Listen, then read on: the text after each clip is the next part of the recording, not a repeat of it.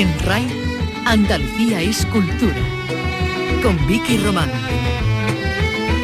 Buenas tardes y bienvenidos en este Martes Santo, a esta hora en la que vamos a recordar que además de celebrar la Semana Santa, estamos con otras celebraciones culturales, como es la efemérides de raíz muy andaluza, con la que conmemoramos el nacimiento de la gramática castellana, porque este es el año de Nebrija, en el que se cumple el 5º centenario de la muerte de Elio Antonio de Nebrija, lo que estaba motivando la revisión de la figura del humanista en congresos, en publicaciones como la que hoy vamos a hablar al comienzo, una de las novelas que ficciona sobre Elio Antonio de Nebrija, en este caso la que ha escrito la andaluza Eva Díaz Pérez, de la que enseguida, como decimos, nos vamos a ocupar.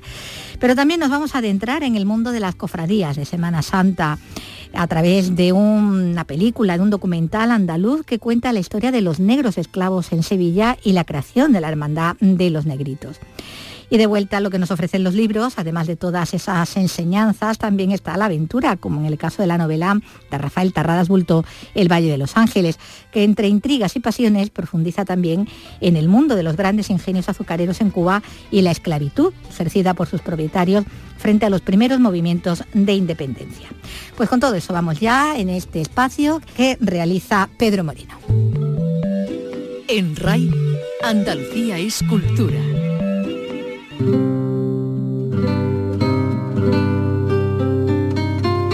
Padre cazaba palabras como si fueran mariposas, pobres de las que cayeran en su poder, porque las pinchaba con un alfiler en la pared y luego les abría el vientre para ver qué había dentro. Quería saber qué se escondían sus vísceras y cuánto polvo y suciedad se habían acumulado con los siglos. Muchos dirán que Padre ha sido un simple anatomista de palabras, pero lo único que pretendió toda su vida fue buscar la verdad, como hacen los médicos que quieren conocer la razón de todas las enfermedades que pudren los cuerpos. Por eso quisieran abrirlos para ver qué hay dentro, aunque la ley de Dios condene esa curiosidad como si fuera pecado. Recuerdo aquellas palabras destripadas y a Padre asomado para descubrir la misteriosa red que unía una palabra con una cosa. Después de cazadas hallaba su pasado antiquísimo y cuánto habían mudado de piel con el tiempo. Luego se dirigía a su escritorio, mojaba la pluma y anotaba la historia pretérita de aquella mariposa nombrada. Así compuso su famoso diccionario, ese vocabulario en el que había cazado miles de palabras del latín y también de nuestra lengua castellana, para enfrentarlas como en un espejo y que así se descubriera qué designaban y qué cosas las unían. Así comienza El sueño del gramático, la novela sobre la vida de Elio Antonio de Nebrija, que nos trae ahora, en el 5º centenario de su muerte, la escritora sevillana Eva Díaz Pérez, directora del Centro Andaluz de las Letras y autora, entre otras obras, de Memorias de ceniza, sobre los traductores de la Biblia del Oso, o El color de los ángeles, sobre Murillo. Hola Eva, ¿qué tal? Hola, bienvenida. Hola. Bueno, estamos ante una biografía novelada de Elio Antonio de Nebrija, escrita por una hija suya, una narradora de ficción que bien pudiera haber existido, porque el gramático tuvo varias hijas, fue muy galanteador, y en las crónicas hasta se menciona una que le asistía a sus clases, ¿no?, en la Universidad de Alcalá de Henares, ¿no? Uh-huh. Efectivamente, Francisca de Nebrija es el personaje que nos guía un poco a través de la vida del padre, ¿no? Y hay dudas sobre si existió o no, uh-huh, pero es verdad que la tradición habla de una hija de Elio Antonio de Nebrija, que cuando él estaba enfermo, ya en la época de la que daba clases en la Universidad de Alcalá de Henares, lo asistía e incluso llegó a sustituirlo en muchas ocasiones, ¿no? Uh-huh. Entonces representa también ese tipo de mujer que existió en la época, en esos principios del siglo XVI, que tuvieron una importancia, un protagonismo especial. Eran las llamadas puelas doctas, es decir, las niñas sabias, las muchachas sabias, ¿no? Y donde hay personajes como Beatriz Galindo, la Latina, Luisa Medrano, en fin, cantidad de mujeres que fueron muy protagonistas, ¿no?, de la cultura. Y de ahí, bueno, de esos mimbres, ¿no?, sale este personaje, ¿no?, que sirve como hilo conductor para contar toda la historia, esta hija tan leída, ingeniosa y de alto entendimiento, que es la que precisamente desde allí, desde Alcalá, como dices, ¿no?, en esos últimos días del gramático va a ir reconstruyendo la historia del padre, su gran aventura humanista y su gran aventura humana, ¿no?, alternándose la primera y la tercera persona, novelando una vida que, bueno, que realmente era novelesca, pero sobre todo una vida de libros, ¿no?, porque los libros fueron la vida de Nebrija. Esa sí. Fue su gran pasión, ¿no? Sí, sí, sí, es un personaje que es el intelectual, ¿no?, por antonomasia, es decir, alguien que tiene curiosidad por el conocimiento y que efectivamente trajo el conocimiento a España. Uh-huh. Él viaja a Italia, a la cuna de la cultura grecolatina, y vuelve a España, y desde allí, o sea, en ese viaje trae pues toda esa cultura del Renacimiento, del humanismo, ¿no? Los libros forman parte de su vida. Él es un personaje de los que va a ayudar a implantar la imprenta en España, ¿no? O sea que, y efectivamente su vida es una vida de libros, ¿no? Un sabio, todo un sabio. Vivir y morir rodeado de libros, ¿no? Es su meta. Bueno, y esa es una pasión compartida con esa hija, la narradora de esta novela, que es toda la novela, un homenaje al libro, a las palabras, esas palabras que como dice el maestro, cazaba como si fueran mariposas, ¿no? Sí, sí, eso por ejemplo, aparte, claro, es que yo he utilizado mucho, porque claro, a fin de cuentas la historia de un gramático, entonces, claro, hombre, hay momentos de aridez, la gramática muchas veces pues tiene unos puntos áridos, claro, se hace cuesta arriba, entonces claro, no hay que olvidar que es una novela. Uh-huh. Y que yo utilizo muchísimo las metáforas, ¿no? Es decir, esa imagen, por ejemplo, de Nebrija cuando está escribiendo los diccionarios, el diccionario, uh-huh, latín-español y el vocabulario castellano-latín, es un momento en el que yo me planteo a alguien que caza palabras como si fueran mariposas, le ponen un alfilerito y ahí la tiene ya fijada, ¿no? Porque es verdad que ahí hizo una labor impresionante con esos dos diccionarios, ¿no? Uh-huh. Bueno, están las palabras, el lenguaje, que era, bueno, tan cuidado, ¿no?, por Nebrija y también por ti, ¿no?, por Eva Díaz Pérez, a la hora de escribir esta novela, de ponerlas en la pluma de su narradora, ¿no?, con un lenguaje y con un tono pues muy, muy ajustado a la época en la que se inscribe la acción, de forma que sentimos que hablan y que nos hablan desde ese ambiente erudito de los siglos XV y XVI, ¿no? Sí, para mí es muy importante que se traslade esa música de la época, ¿no? Uh-huh. Porque, hombre, es evidente que no está escrito como se debía escribir en la época, porque eso también es algo absurdo, pero me gusta que tenga ese aire siempre una novela de época, ¿no? Las palabras, el tono, la sintaxis, pero que vaya como una música, ¿no? Sí. Que al lector le suene a esa atmósfera del pasado, ¿no? Y evidentemente está muy cuidado todo eso. Con mucha documentación también. Mucha documentación, claro, detrás. Es decir, yo, de todas formas, yo siempre intento que vaya todo muy fluido, muy sencillo para el lector. Es decir, yo tengo detrás muchos años de investigación, pero precisamente para hacerlo... Luego lo trasladas para hacerlo sencillo. Y lo que son, pues, muchas horas de estudio, luego que dar una pincelada literaria, ¿no? Que creo que esa es la clave de la novela histórica, ¿no? Uh-huh. Totalmente, y en la que te manejas, bueno, también, ¿no? No hace tanto también teníamos el caso de Murillo, ¿no? Efectivamente, sí, sí. Muy reciente. Bueno, es un homenaje, como decimos, a los textos clásicos de los que bebió y comió Nebrija, uh-huh, tan bibliófago él, y un homenaje también al libro impreso, el que, como decías, ¿no?, él fue uno de los grandes defensores, ante quienes en ese momento, bueno, pues abominaban de la imprenta poco más o menos como que del diablo, ¿no? Sí. Le veían un gran peligro en la imprenta, ¿no? Claro, hay que tener en cuenta eso, que Nebrija es una persona que vive en la época de los incunables, es decir, los libros en la cuna, los libros en la cuna de la imprenta, ¿no?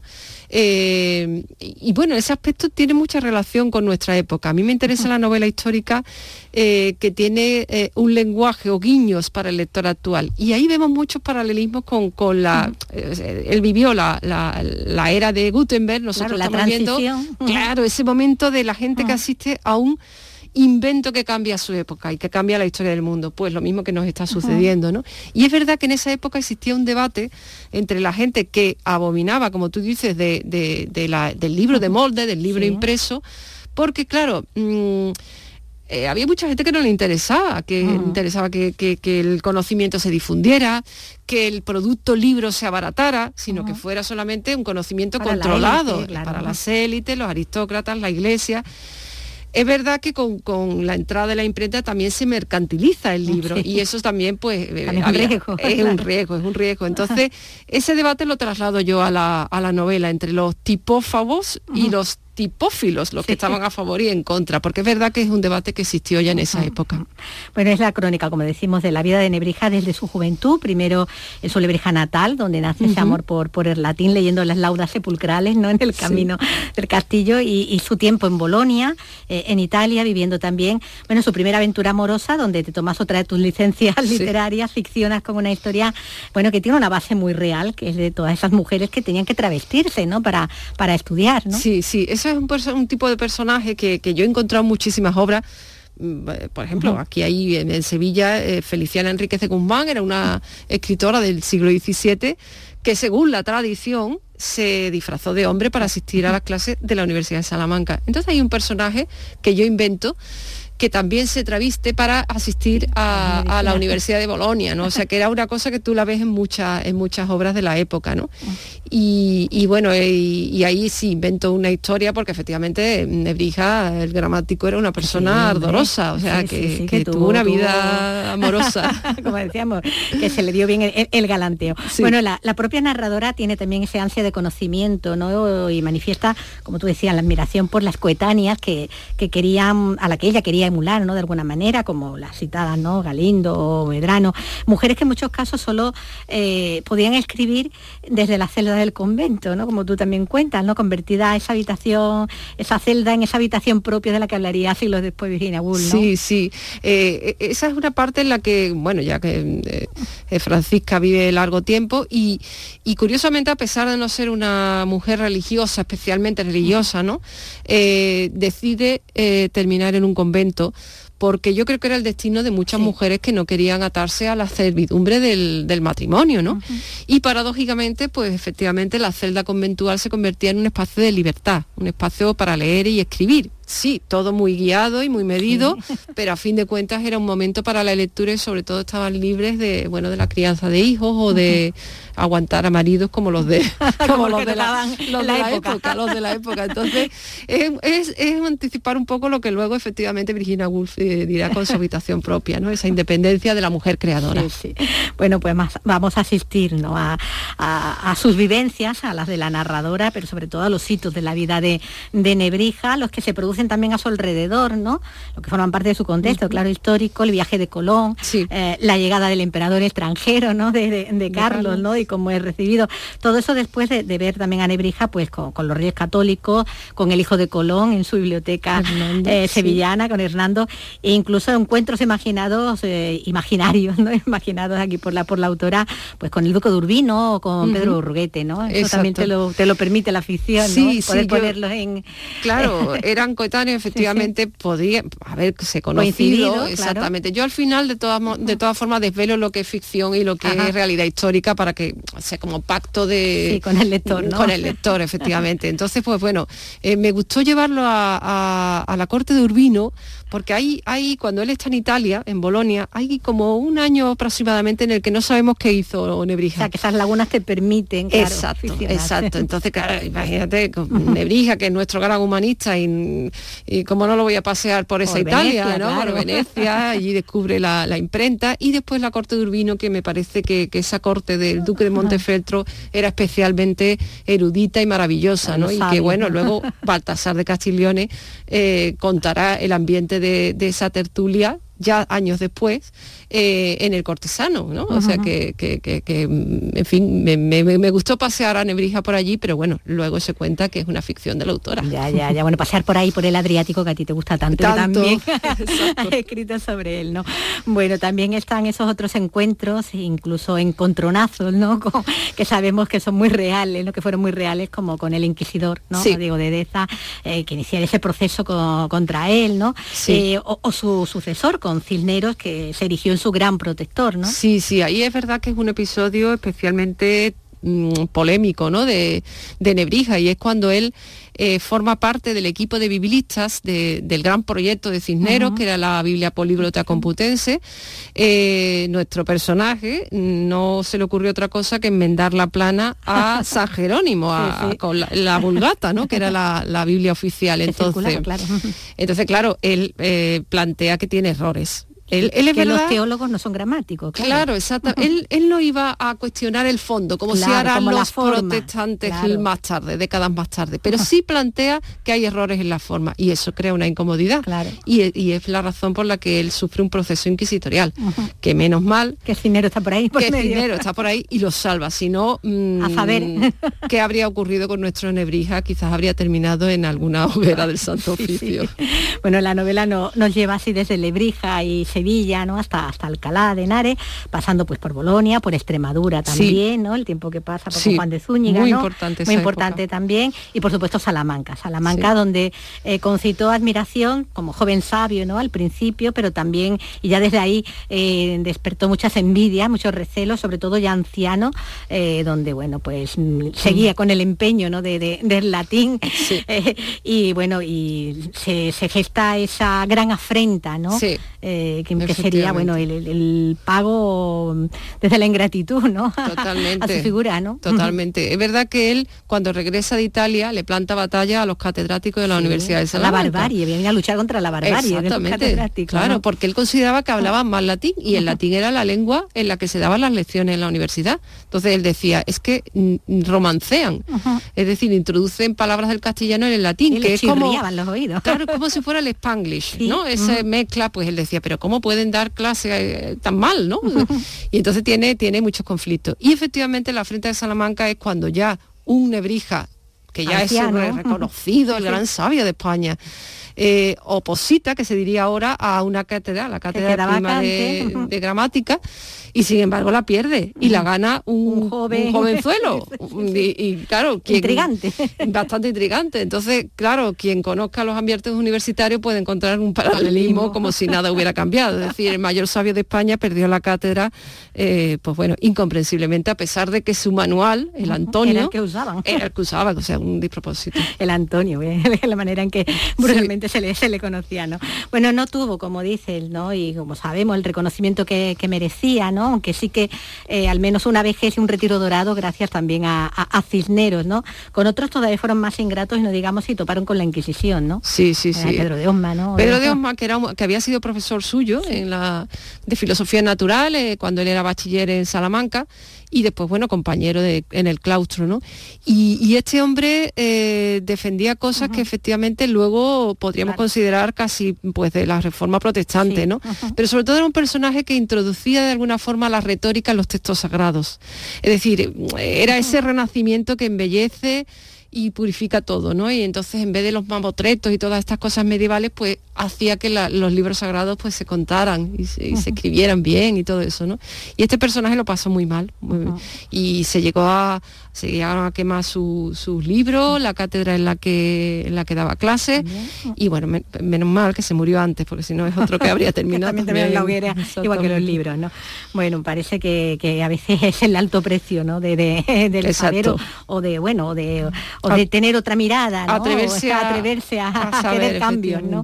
Bueno, como la propia narradora, ¿no?, luego va a avanzar, desaparecido de Nebrija, todavía van a venir tiempos más oscuros para el saber, sí, aunque eso ya sería otra historia, ¿no?, de esas, sí, que a ti te gustaría, sí, contar, ¿no? Exacto, ya se adentra en una época, bueno, una maravillosa época en España desde el punto de vista económico, pero es una época en la que la intolerancia aumenta, o sea, hay una época al principio como de asombro, de curiosidad, de epopeya cotidiana, pero ya conforme avance el siglo XVI, lo que pasa es que, bueno, Nebrija muere en 1522, ¿no?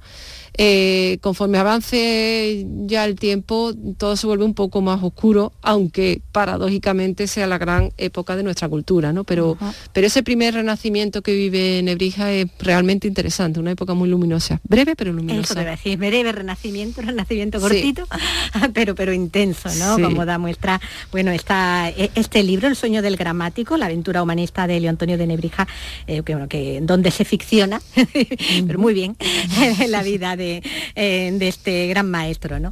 Pues muchísimas gracias, Eva. Muchísimas gracias a ti, Vicky, gracias. En RAI, Andalucía es cultura.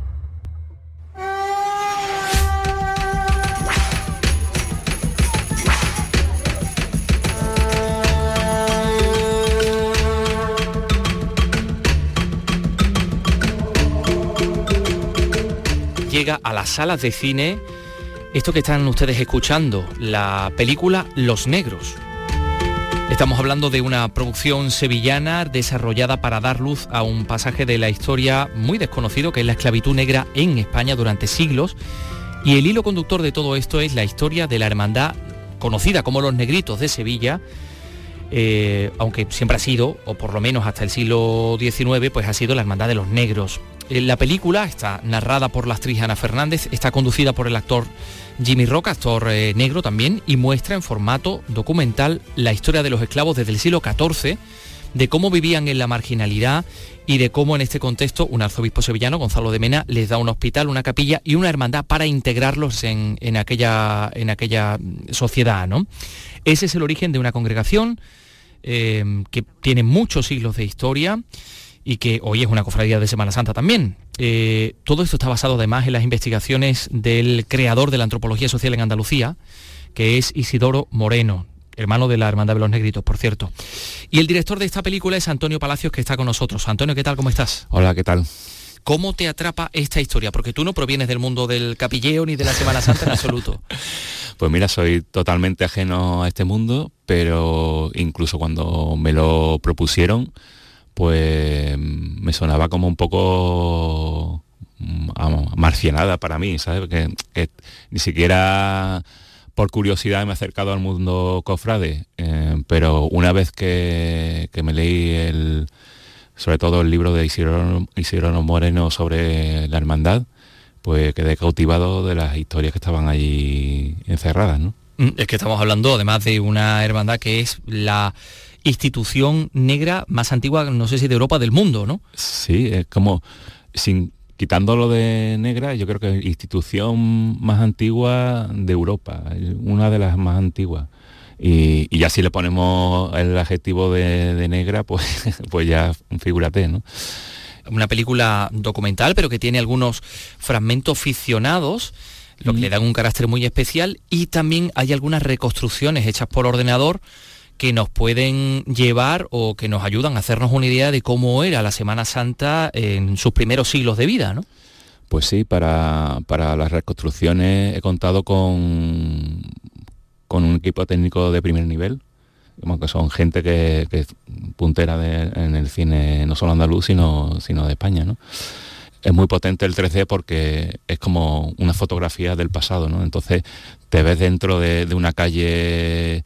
del siglo XVI o XVII y viendo una procesión, por ejemplo, de lo que sería, incluso con la música que sonaría en aquellas calles, ¿no? Finales del siglo XV.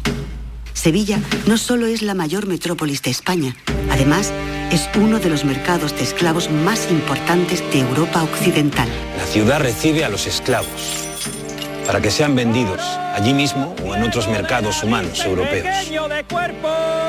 Todo el afán del equipo técnico ha sido tener un rigor histórico, ¿no? Y que sea como una experiencia...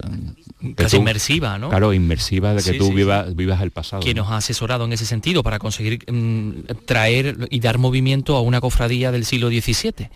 Pues sobre todo Manuel Grande, que es hermano de los negritos, y también basado todo en Isidoro Moreno, que tiene una base documental increíble porque se ha dedicado muchos años a investigar este tema, incluso sacando documentos inéditos. Y bueno, tanto el equipo técnico pues ha buscado fuentes históricas también por su cuenta, y todo para que tenga un rigor. Y bueno, el otro día vio la película Isidoro Moreno. ¿Y qué le pareció? Le pareció, le encantó, y sobre todo tenía un poco de miedo por si habíamos metido la pata en algún sentido. Siempre se te bajaba cosas o puede que haber algún fallo, pero... hemos pasado con nota, me parece, el examen de... Especialmente interesante esa parte en la que podemos ver cómo era esa cofradía, cómo la gente se reía de los cofrades negros, les tiraba piedras, los marginaba, dónde vivían esos cofrades negros, por qué la capilla de los negritos actualmente está fuera de las antiguas murallas, porque era efectivamente ese sitio de marginación donde ellos vivían. Y luego está el casting de todos esos actores negros, por cierto, con una adición, algunos muy, muy peninsular, otros también muy cubana, ¿no? Que habrás tenido que hacer, ¿no? ¿Cómo ha sido el casting? Pues ha sido muy, muy, muy difícil, porque entonces te das cuenta de la situación de esta gente, ¿no? Como es natural, con la falta de oportunidades de actores en general, incluso ya si ponemos actores negros, pues tienen muy difícil acceder a eso, a representar papeles, ¿no?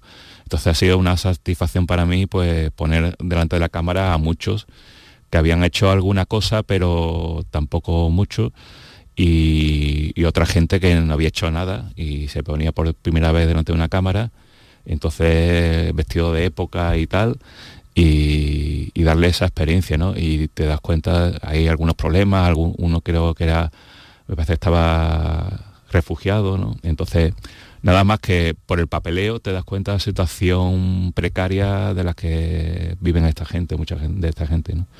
Y bueno, y también ver sus caras y cómo disfrutaban el poder representar a gente que también estaba luchando, porque ellos veían como un espacio de libertad, ¿no? Se podían reunir, hablar sin la presencia del dueño, porque el dueño siempre estaba encima y siempre tenían que tener el permiso para todo el dueño. Entonces, al estar allí y ver que ellos se podían reunir, elegir los cargos, llevar las cuentas, incluso hay una parte que las mujeres cofrades, o sea, las mujeres de la hermandad, perdón, pues también... Primero se podían elegir, o sea, había cargos hombres y mujeres, y después se dividió, ¿no? Uh-huh. Y se formó la Congregación del Rosario, y entonces eran mujeres negras que funcionaban como si fuera una pequeña hermandad dentro de la hermandad. Era como un modelo de libertad que se exportó también a América, ¿no? A Cuba y tal. Claro, ahí hablas de los cabildos de los negros en Cuba. Mm. Dices tú, bueno, se puede ver fuera de la religión, pero claro, en aquellos primeros siglos de existencia de esta congregación, la religión lo impregnaba absolutamente todo. La sociedad estaba impregnada de religión. Mm. La gente, como contáis vosotros, se pegaba por el dogma de la Inmaculada Concepción, por las calles, y ahí en esta sociedad estaban estos negros, estos esclavos negros, que al fin y al cabo somos nosotros, porque no se murieron y desaparecieron. Toda esa sangre está en nuestra sociedad actual, ¿no? Mm. A lo mejor racialmente todos esos caracteres negros se han ido diluyendo, pero están ahí. Y ahí está la música negra, está en el flamenco, la música negra también quedó en la música barroca de aquel tiempo, ¿no? Mm. Tenemos una parte de nosotros que es negra y que desconocíamos, y está aquí, y nos la traes tú también. Sí, y es más, yo...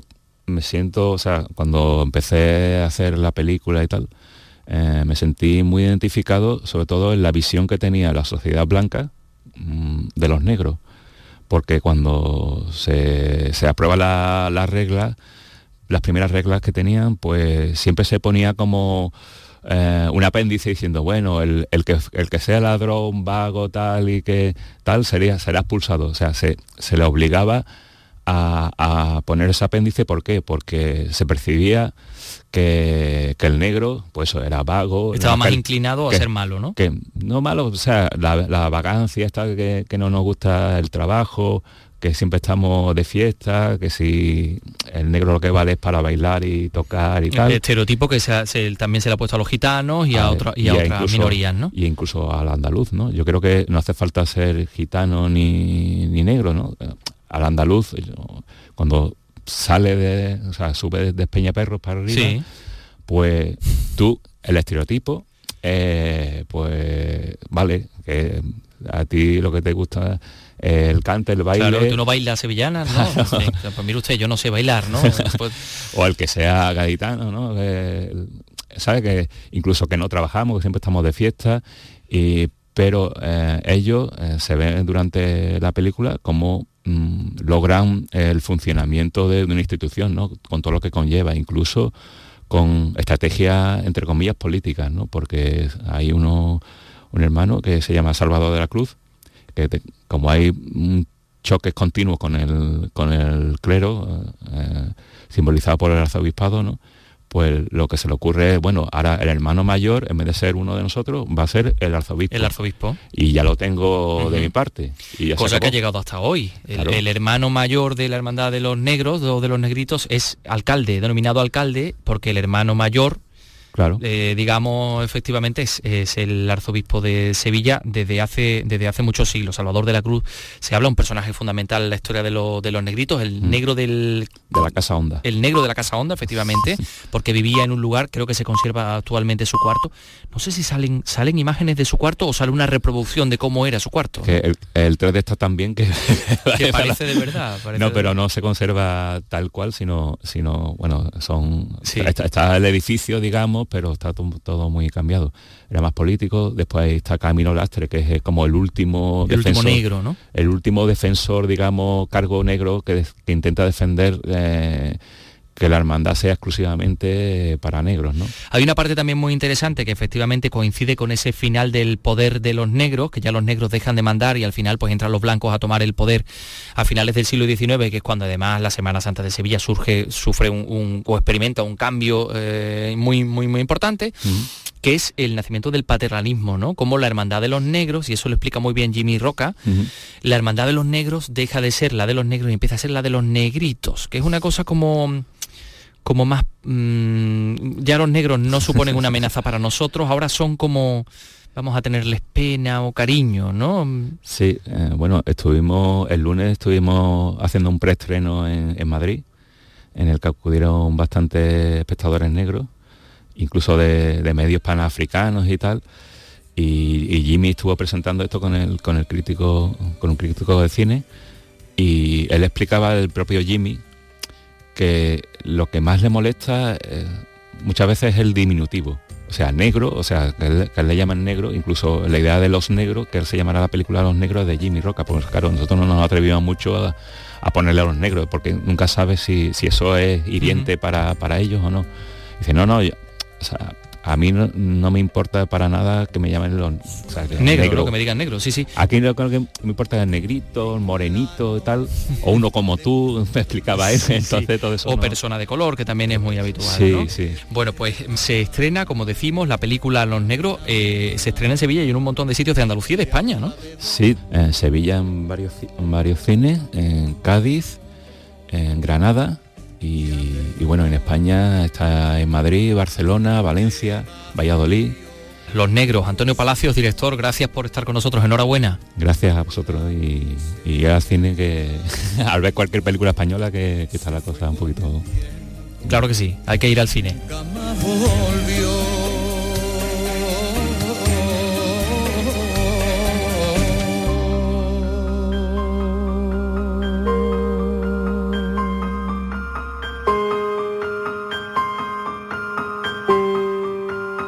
En RAI, Andalucía es cultura.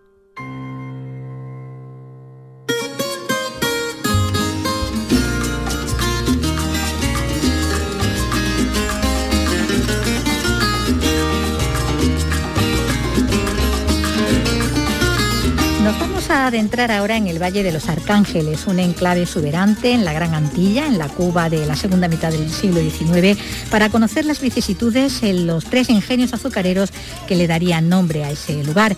Tres plantaciones con nombres de arcángeles, sus dueños o herederos, llamadas San Gabriel, San Rafael y San Miguel. Un lugar donde se ambienta la historia de amor, de pasión y de venganza que da título a esta nueva novela de Rafael Tarradas Bultó, que ha venido a visitarnos. Hola, ¿qué tal, Rafael? Bienvenido de nuevo. ¿Qué tal, Vicky? Qué bien estar aquí. Bueno, es tu segunda novela, decimos, después del Heredero, de la que ya hablamos aquí contigo en su momento, donde tirabas de la historia familiar, de la memoria familiar, de parte también de tu biografía. Aquí hay más herederos de por medio también, ya veremos. De nuevo, mucho protagonismo de la alta burguesía catalana, sobre todo, bueno, en tierras de ultramar, aunque haya parte del relato que transcurra en Barcelona, una Barcelona que además está en un momento en el que, bueno, necesita expandirse, ¿no? Está como muy asfixiada, ¿no? Efectivamente. Cerrada en sí misma, ¿no? Totalmente. El libro realmente habla de una época de oportunidades, ¿no? Uh-huh. Entonces, en Barcelona era una época de oportunidades clarísima, porque se habían derribado las murallas y se estaba construyendo el ensanche. Uh-huh. Y eso mismo, combinado con que era la gran revolución industrial española, y sabéis que en Barcelona fue uno de los puntos focales, pues claro, la ciudad se estaba moviendo de repente a una velocidad muy importante. Sí que es verdad que a lo mejor la península, y hablo todo el rato de la península, porque cuando uh-huh. hablamos de Cuba en esa época también era España, claro, daba menos oportunidades a según qué gente, ¿no? A lo mejor los que estaban ya a mitad de la sociedad, un poco más arriba, tenían oportunidades de crecer más, pero realmente el que estaba en la miseria lo tenía más difícil. Y entonces por eso los protagonistas de la novela van a otro lugar de oportunidades, que son las colonias y sobre todo Cuba en ese momento. Ajá. Donde veremos que hay segundas oportunidades incluso de tener una vida incluso diferente, nueva y totalmente inventada, ¿no? Porque eso también lo daban las colonias, esa oportunidad, ¿no? Claro. De reiniciarse, de resetearse, ¿no? En otro sitio. Bueno, la novela plantea el principio del fin de una época para todo el mundo, ¿no? En general, pero este es ya el ocaso además del Imperio Español, lo que se está viviendo. Está a pocas décadas de la independencia cubana, de la pérdida ya total de las colonias. Están los primeros levantamientos ya viviéndose en la isla. Frente a todo eso, decíamos, es el final de una época, frente a los empeñados a mantener un sistema, como dices al principio de la novela, que estaba llamado a desaparecer, ¿no? Ellos estaban ahí empeñados en perpetuar un sistema que los demás están empezando a abandonar, ¿no? Pero ahí están como resistiéndose, ¿no? Claro, yo lo que digo, Vicky, muchas veces pasa que cuando una empresa acaba, cuando cierra una empresa, es la época que va peor, ¿no? Uh-huh. O sea, lleva unos años mal y ya cierra. En este caso, los ingenios azucareros, las plantaciones, es la mejor época, ¿no? Funcionan de maravilla. Entonces, los plantadores cubanos no se pueden creer que se vaya a acabar esa época. Son más ricos que nunca, son ricos mundiales. Estamos hablando de fortunas espectaculares de hacendados cubanos que compraban los castillos más importantes de Francia. Estamos hablando de cosas de portentos mundiales realmente. Entonces ellos no se podían creer que el mundo estaba cambiando y que eso que iba también se iba a quedar atrás, ¿no? Sobre todo, pues estaba fundamentado en la esclavitud, que se iba abandonando en todas las partes del mundo, en muchas partes del mundo, sobre todo en el mundo desarrollado. Sabemos que desgraciadamente la esclavitud todavía existe en otros sitios. Y en Cuba ellos querían que siguiera, porque era la base de un negocio súper rentable y los plantadores querían que siguiera. Bueno, está centrada la novela, como vamos a ver, en una élite que funciona en ese momento, ¿no? Esas alturas, como decimos, de mitad ya hacia el final del 19, de un modo feudal, ¿no? Con alianzas familiares, que eran, alianzas de negocios, evidentemente, y funcionando además muy al margen de la metrópolis, porque a fin de cuentas queda muy lejana, y además, el reinado de Isabel II no era nada tranquilo, se enfrentaba a todo tipo de convulsiones y cambiaba el gobierno cada 2x3, y ellos, tenían también esa posibilidad de hacer y deshacer un poco, ¿no? Al margen de lo que se pudiera dictar desde el otro lado, ¿no? Desde el océano. Claro, los plantadores cubanos, en Cuba gobernaba un capitán general que siempre decían que los capitanes generales de Cuba volvían riquísimos y que todo el mundo se imaginaba por qué, ¿no? Ya había un capitán que se llamaba Vives que decían, si vives como vives, vivirás, ¿no? Porque era riquísimo y había vuelto súper rico a España, ¿no? Entonces los hacendados cubanos tenían todos los medios para hacer un poco lo que ellos querían realmente. Entonces ya les valía esto. Y luego sí que es verdad que el reinado de Isabel II permitía mucha laxitud en Cuba, porque es que estaban pasando tantas cosas en España que era muy, muy difícil controlar a la colonia, sobre todo cuando además medio funcionaba, ¿no? O sea, o funcionaba realmente. A efectos económicos estaba funcionando muy bien, funcionaba fenomenal a efectos económicos. Y luego tenía el ejército una presencia muy importante ahí para aplastar las rebeliones que hubiera de vez en cuando, algún independentismo o algo, alguna rebelión de esclavos, pero nada más, ¿no? En Cuba hacían un poco y deshacían, incluso socialmente también, ¿no? A lo mejor la sociedad más de convenciones de la península, en Cuba se valoraba más el que era muy rico, podía hacer un poco lo que quería. Luego eran muy sofisticados, estaban conectados con todo el mundo, les llegaban todas las cosas más importantes, no eran para nada, no estamos hablando de unos catetos. No se habían aislado del mundo, ni mucho menos, porque estuvieran allí, claro. Exacto, claro. Y tenían muy pocas cosas que producían ellos, pero tenían el dinero para comprar todas las del mundo. Todo lo que quisieran. Exacto. Bueno, pues de que todo estaba llamado a cambiar sí que son conscientes, sin embargo, parte de los protagonistas, como es el caso de la dueña de San Gabriel, de Lucía, que es uno de los personajes más fuertes, más sensatos de esta historia, la que tiene al menos una visión más realista de lo que hay, lo que les espera y que de alguna manera se prepara para ello. Ella ya está tomando posiciones, ¿no? Y está diseñando, digamos, una estrategia, ¿no? Ella sí es consciente, yo creo que ahí es la más adelantada, ¿no? De todo, ¿no? Totalmente. Ella tiene ella quiere que su ingenio sea rentable, pero su ambición tiene límite, ¿no? Dice, yo hasta aquí, yo ya no necesito más dinero, yo ahora ya puedo que mis esclavos trabajen un poco menos, porque si trabajan un poco menos vivirán más años y rendirán más tiempo. Tengo suficiente dinero para que las casas de los esclavos estén bien, tengo suficiente dinero para darles de comer bien. Esta ambición sin límites claro, hemos llegado a un punto en el que ya me lo puedo comprar todo, y los plantadores de alrededor mío también se lo pueden comprar todo ya. El dinero ya no es un problema, con lo cual, ¿por qué quieren más? ¿Por qué quieren seguir explotando a este nivel sin realidad no nos hace falta porque estamos ya muy... El problema del dinero está muy solucionado, ¿no? Uh-huh. Entonces ella tiene un poco esa visión y luego además detecta que todo va a cambiar, principalmente porque a principio de siglo se prohíbe el tráfico de esclavos. Uh-huh. Entonces esto provoca que a Cuba ya no lleguen más esclavitos. No significa que se quite la esclavitud, pero que no hay recambio. No hay recambio, ¿vale? Porque estamos hablando realmente en de términos de una producción. ¿No? Claro, no hay repuesto. Entonces hay que cuidarlo más, porque nos tienen que durar más. Se calculaba que el 15% de los esclavos morían en el traslado muchísimos, pero en la cosecha, en la zafra, morían del nivel de trabajo que hacían. Trabajaban 19 horas al día, se morían dormidos, se les atropellaban los carros, se caían dentro de los cubos donde se batían las calderas, etcétera.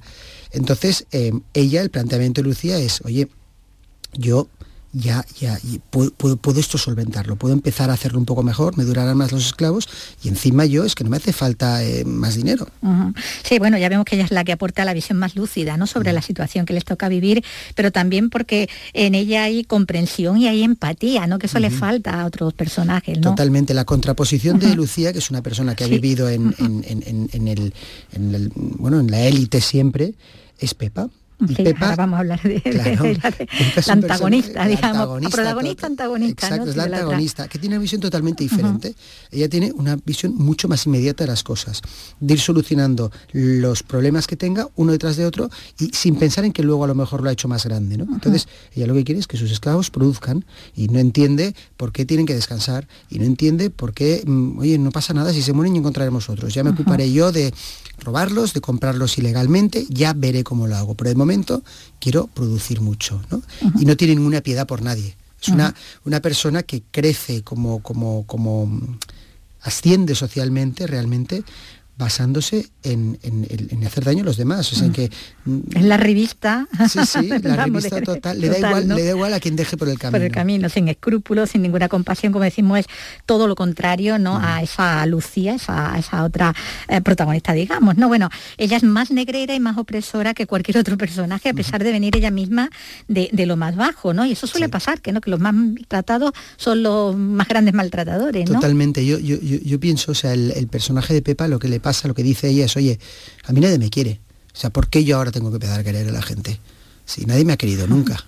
Entonces ese argumento se lo hace suyo para decir: yo aquí paso por encima de quien haga falta, no pasa nada, o sea, no, oye, y les llama y le doy negro, ya sé que me odias. No recuerda los nombres de nadie, que no recuerda el nombre de nadie, le dan absolutamente igual, o sea, dice que son todos unos vagos, claro, y estamos hablando de personas que estaban esclavizadas y que los plantadores, por ejemplo, creían que los africanos no tenían que dormir mucho. Decían: no, es que en su raza no hace falta, duermen 4 o 5 horas al día y es más que suficiente, están para trabajar. ¿No? Y entonces les trataban así. Y ella todo esto se lo hace suyo para cada vez explotar más a lo que llamaban la negrada, a la negrada de su plantación. Bueno, como vemos, ¿no?, tiene un gran protagonismo en la novela, el tema de la esclavitud, que, como decíamos, aunque se hubiera prohibido el tráfico de esclavos, no era perseguida, como tampoco los desmanes y los abusos que resultaban legales, que es podrían ser todo lo injusto que fueran, pero eran legales. La ley lo amparaba, ¿no?, ese abuso, ¿no? Sí, sobre totalmente, ello. Totalmente. O sea, al final es un mundo que impresiona mucho porque es un mundo relativamente cercano. Estamos hablando... No hace tanto. Y además, cuando se abolió la esclavitud, que se abolió en 1886 en Cuba, o sea, el decreto es de 1880, pero en Cuba llegó al 86... muchos esclavos se quedaron en las plantaciones y en las casas, porque claro, eran gente con 50 años que no había hecho otra cosa. Claro. Entonces, no había manera de colocarlos en ningún lado y siguieron siendo esclavos, con lo cual estamos hablando que a principios del siglo XX en España hubo gente que eran esclavos. O sea, que es increíble. Pero sí es verdad que este libro, que este tema lo trata, se ocupa mucho del brillo también, ¿no? O sea, es un libro, creo, muy agradable de leer. Me dicen: oye, ¿quieres remover conciencias? Digo: no quiero remover conciencias. Bueno, este es el contexto y en este contexto ocurre, ¿no? Yo quiero informar de lo que había en ese momento, pero es un libro con muchísimo brillo, que habla de un sitio maravilloso, de amor, de pasión, y hombre, evidentemente tiene partes del libro con un poco más de thriller, hay asesinatos, hay revoluciones, hay cosas, pero también hay cosas bonitas. Hay cosas bonitas, siempre todo no todo es sangre y destrucción, ¿eh? hay mucho amor y lujo también. Bueno, lujo tela. Lujo muchísimo. Bueno, porque son tres casas, hay tres sagas, hay tres plantaciones, pero hay dos formas de llevarlas, ¿no? Está de un lado los que buscan la dignidad, incluso la libertad, ¿no? Progresiva, ¿no? De sus trabajadores, o los que, bueno, los que mantienen la esclavitud a toda costa o tratan de hacerlo, aunque ya supieran, que es curioso, que les podía ser más rentable todavía la explotación laboral pura y dura, de personas libres con contratos miserables, porque eso se habían dado cuenta de que podía ser rentable, claro, era mucho mejor tener contratado de miseria, ¿no? Esto es tremendo. A mí cuando dicen, oye, el tema de la esclavitud, digo, mira, es que no es implanqueable la esclavitud, es como concepto ya es que no se puede ni pensar, pero hay que pensar que esto era ampliable a toda la masa laboral del campo en Cuba. Es que les trataban como esclavos. Entonces, al que le pagaban poquísimo, claro, pero le daban de comer mucho peor que al esclavo, no le daban ropa, su casa era mucho peor, le trataban mucho peor, firmaban contratos en los que aceptaban el castigo físico. Entonces, tú imagínate el nivel. Claro, el esclavo, decían, el esclavo me tiene que durar. Pero si se muere me da igual, si es que tengo esto otro. Sí que va a tener repuesto. Claro, y luego la zafra, la cosecha del azúcar, dura 6 meses. Luego hay 6 meses que en las plantaciones se están haciendo reparaciones, se está replantando, estás activo, pero estás más tranquilo. Claro, cuando acababa la cosecha, todos estos los mandaban a casa, y ahí se tenían que buscar la vida otra vez. Entonces, el asalariado de campo en Cuba era un semiesclavo, claro. Bueno, en ese contexto social y hasta político, bueno, pues hay, como tú decías, un libro luminoso porque cobra una gran importancia el paisaje, la descripción, los detalles de la flora, de la fauna. Bueno, se nota el amor también por la tierra, ¿no? Sí, de los personajes, creo que es de narrador omnisciente también, ¿no? Que lo cuenta, ¿no? Totalmente. A mí me gusta mucho una de las críticas del libro, es que me dicen, Rafa, es que me lo imagino tan bien, me lo imagino perfecto, sé perfecto cómo es el Valle de los Arcángeles.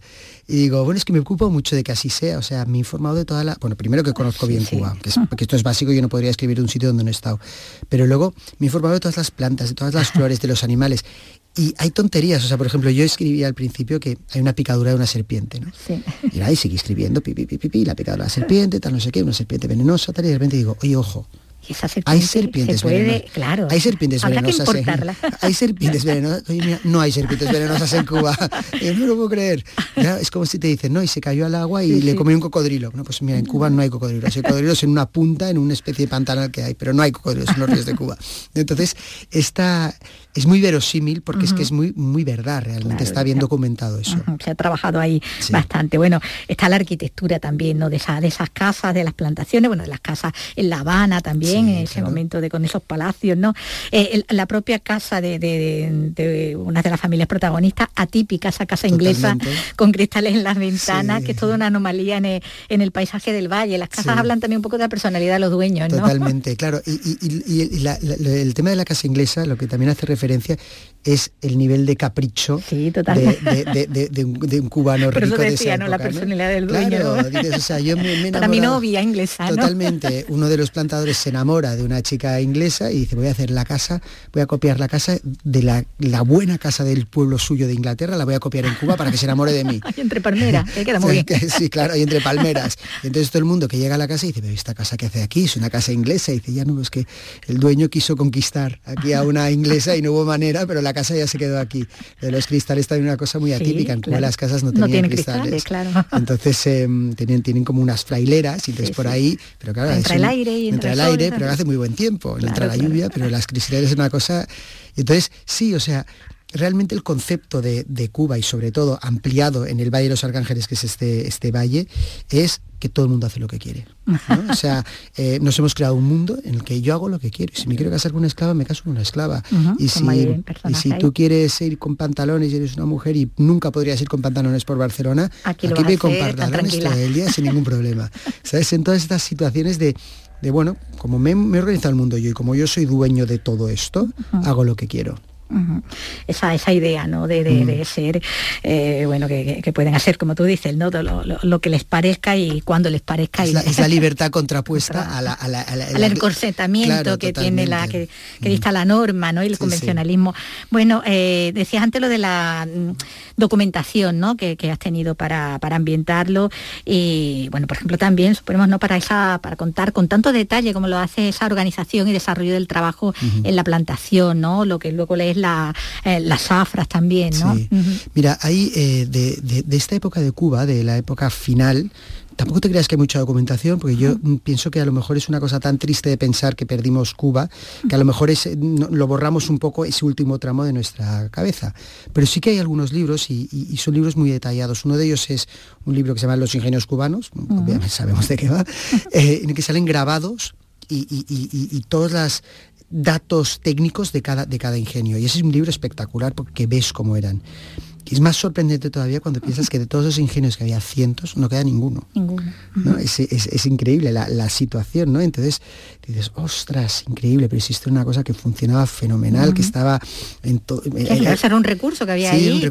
Yo pienso que además era tan bonito que incluso como recurso turístico, ahora serían hoteles, a lo mejor, claro. Se quedaron todos media ahí. Habría unos 5 estrellas, hay unos resorts fantásticos. Exacto, que se ha hecho en muchos sitios. Sí. En Sri Lanka todas las plantaciones de té ahora son hoteles espectaculares y...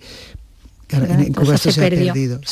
Pero bueno, gracias a esta documentación también puedo hablar bien de cómo era la casa, cómo era la nave, qué técnicas tenían, porque la maquinaria era muy avanzada. Luego la mano de obra eran esclavos y eso era primitivo, pero lo que se luego el procesamiento del azúcar era muy tecnológico. Ahí se habían aplicado los avances, ¿no? Sí, que se tenían en ese momento. Claro, claro. Bueno, y es como decimos, un retrato social, histórico el que haces, pero trufado, bueno, pues como hemos dicho, de toda esa pasión, incluso del misterio, porque hay elementos de suspense con su aire gótico también, ¿no? Sí. En esas casas, esas plantaciones, esas mansiones, ¿no? Sí. Por donde te puede entrar alguien con aviesas intenciones, claro, ¿no? Claro. Bueno, con envenenamientos, con robos, con cambios de identidad, o sea, todos esos elementos están ahí muy bien también dosificados. Sí, yo siempre pienso que cuando se investiga toda esta época es muy sorprendente que no hubiera más de todo esto, ¿no? Porque si lo piensas, era gente que vivía en medio del campo, que a lo mejor tenía 50 empleados libres, ellos eran 10 de familia, en una casa, pues la gente que se imagina un poco casas tipo Lo que el viento se llevó, pero este tipo de casas. Menos como Tara. Sí, tipo Tara, pues que se imagine Tara en Cuba, y rodeado de 600 esclavos. Cómo no iban a pasar cosas, ¿no? Sí. Es increíble que no pasaran muchas más, que los 600 nos dijeran... en el fondo estaban ahí muy vulnerables, ¿no? Una descompensación increíble. La población... Mira, como la población blanca cuando... en África, ¿no? Claro, en Sudáfrica, además, ¿no? Sí, es increíble que puedas llegar a un sistema en el que subyugas tanto a una persona que ya ni se plantea, que en realidad es mucho más fuerte que tú, en según qué puntos, ¿no? Y que son mayoría. Y que son mayoría exagerada. En Cuba se intentaba... que no hubiera más esclavos que hombres libres, que es lo que había pasado en Haití, que por eso hubo una revolución. Pero aún así, claro, se compensaba, pero en el campo estaba totalmente descompensado, porque todos eran esclavos, ¿sabes? Entonces no era, podía ser muy peligroso. Como vemos en la novela, bueno, donde además los personajes femeninos, la intrigante Isabel por un lado y la conciliadora Lucía, son los que impulsan la acción de la novela frente a unos personajes masculinos que resultan más pasivos, menos resueltos que ella, ¿no? Las mujeres aquí son más contundentes, no solo ellas dos, está el caso de Alicia, de Iris, de Inés, todas ellas, ¿no? Sí, la mujer, me pasó también en mi primera novela, que las mujeres cobran fuerza, y te diré que en el planteamiento inicial sí que es un poco así, pero luego crecen ellas solas realmente entre mis novelas, y me gusta mucho porque a lo mejor enfatiza todavía más un personaje, ¿no? Porque si a lo mejor en esa época se entendía más que un hombre fuera un gran empresario, y se entendía menos que una mujer de repente se rebelara contra todo y dijera, oye, basta, yo no solo soy una cara guapa, soy además una tía muy válida, sé llevar una plantación, tengo toda la fuerza para que no me dé miedo nada, voy sola con mi coche, caballos para arriba, para abajo, y no tengo miedo a nadie, ¿no? Me parece que el personaje femenino en la época, sobre todo cuando estás hablando de situaciones como esta, enfatiza mucho y da mucha fuerza a lo que estás hablando. Y bueno, y de fondo también esa parte real, ¿no?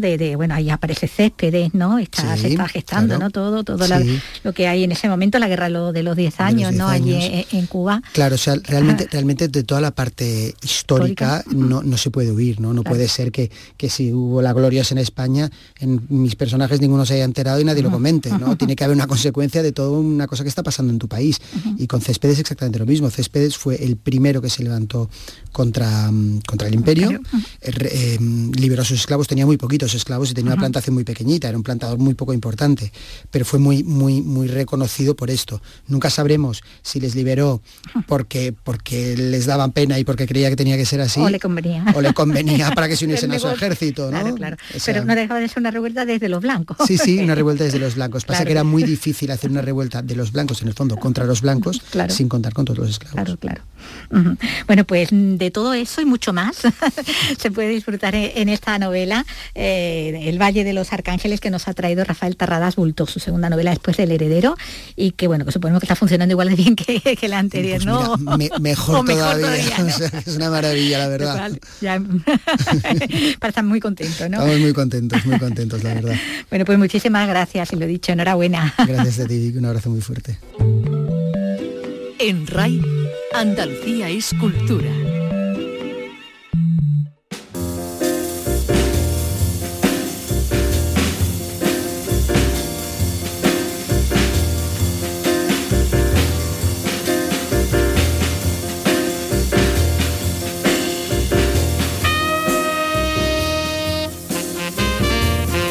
Y nos vamos ya, y con música, con este tema, uno de los más conocidos del músico Herbie Hancock, porque el célebre pianista y compositor de jazz cumple hoy 82 años. Con su música, con este Watermelon Man, nos despedimos por hoy. Volvemos mañana a la misma hora.